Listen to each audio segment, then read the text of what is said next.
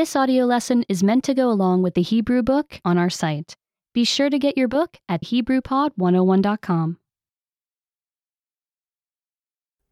לחלוק. Sharing. אני יכול לחלוק את הצעצוע שלי עם סם. I can share my toy with Sam. אני יכול לחלוק את הספר שלי עם אמה. I can share my book with Emma.